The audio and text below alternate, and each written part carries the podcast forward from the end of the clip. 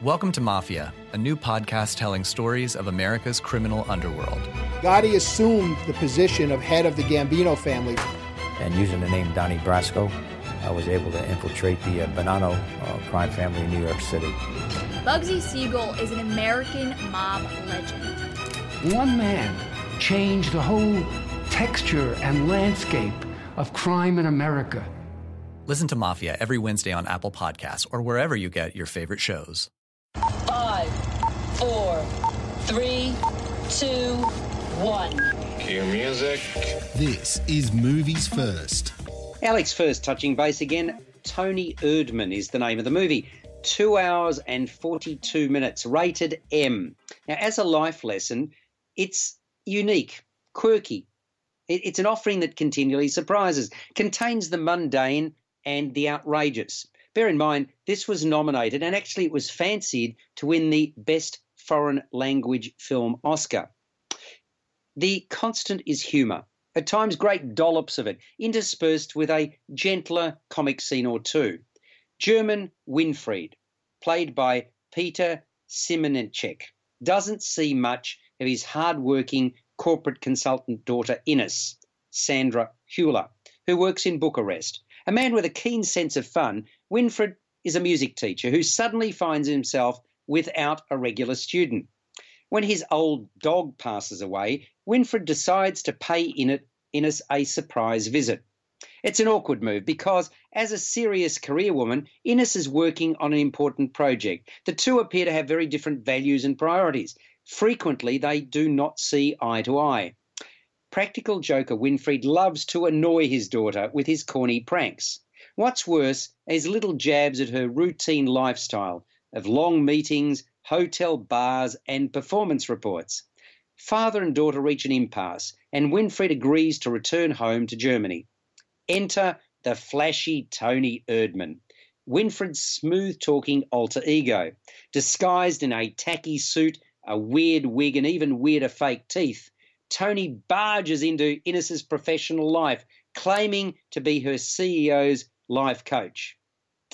Yes, indeed. As Toni, Winfried is bolder, doesn't hold back, but Ines meets the challenge. The harder they each push, the closer they actually become.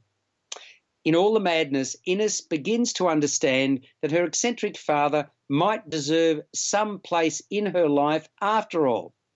Now, all of writer director Maren Ade's films are partly autobiographical in the sense that he takes something he knows as a point of departure.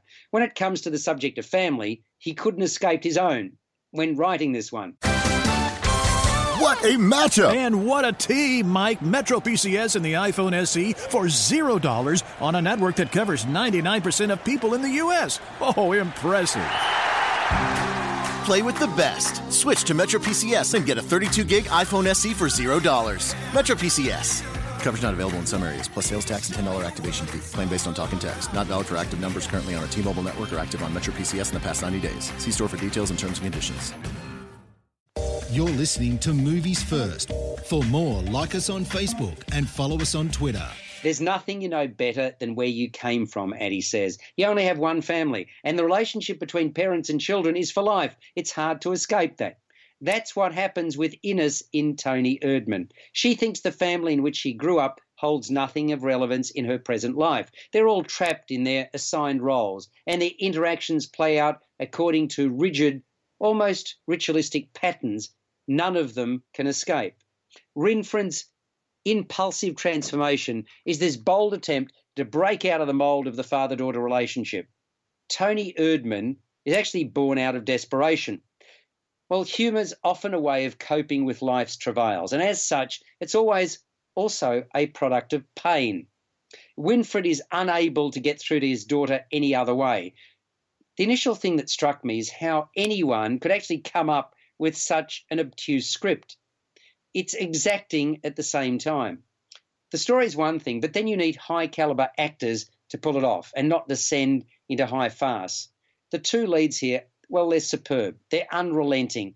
They're the ones responsible for giving Toni Erdmann nuance, layers of enjoyment, his joie de vivre, her awkwardness play off magnificently against each other. You could reasonably argue the picture did not need to be two hours and 42 minutes in length. I do not disagree with that sentiment. It could readily have been truncated. But within the running time, there are sequences you wish could just continue. Such was my level of enjoyment. I was thinking about Les Patterson, you know, the Australian character with the those horrible ties that have seen better days and have got bits of syrup all over them.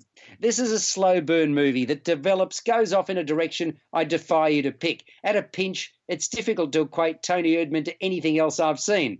Suffice to say, I did like it a lot. I laughed aloud frequently. That's a really good sign. Hey, all too often, life is indeed too serious. Watch this, it'll give you a fresh take on the corporate treadmill. It is called, called Toni Erdmann, T O N I E R D M A N N, rated M in Australia, 8 out of 10 for mine. You've been listening to Movies First. Subscribe to the full podcast at Audioboom, Stitcher, and iTunes, or your favourite podcast distributor. This has been another quality podcast production from Bytes.com.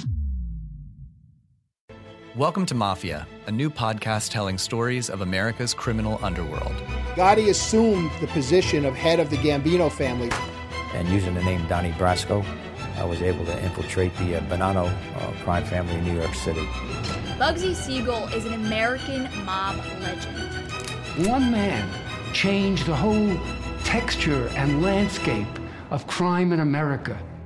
Listen to Mafia every Wednesday on Apple Podcasts or wherever you get your favorite shows.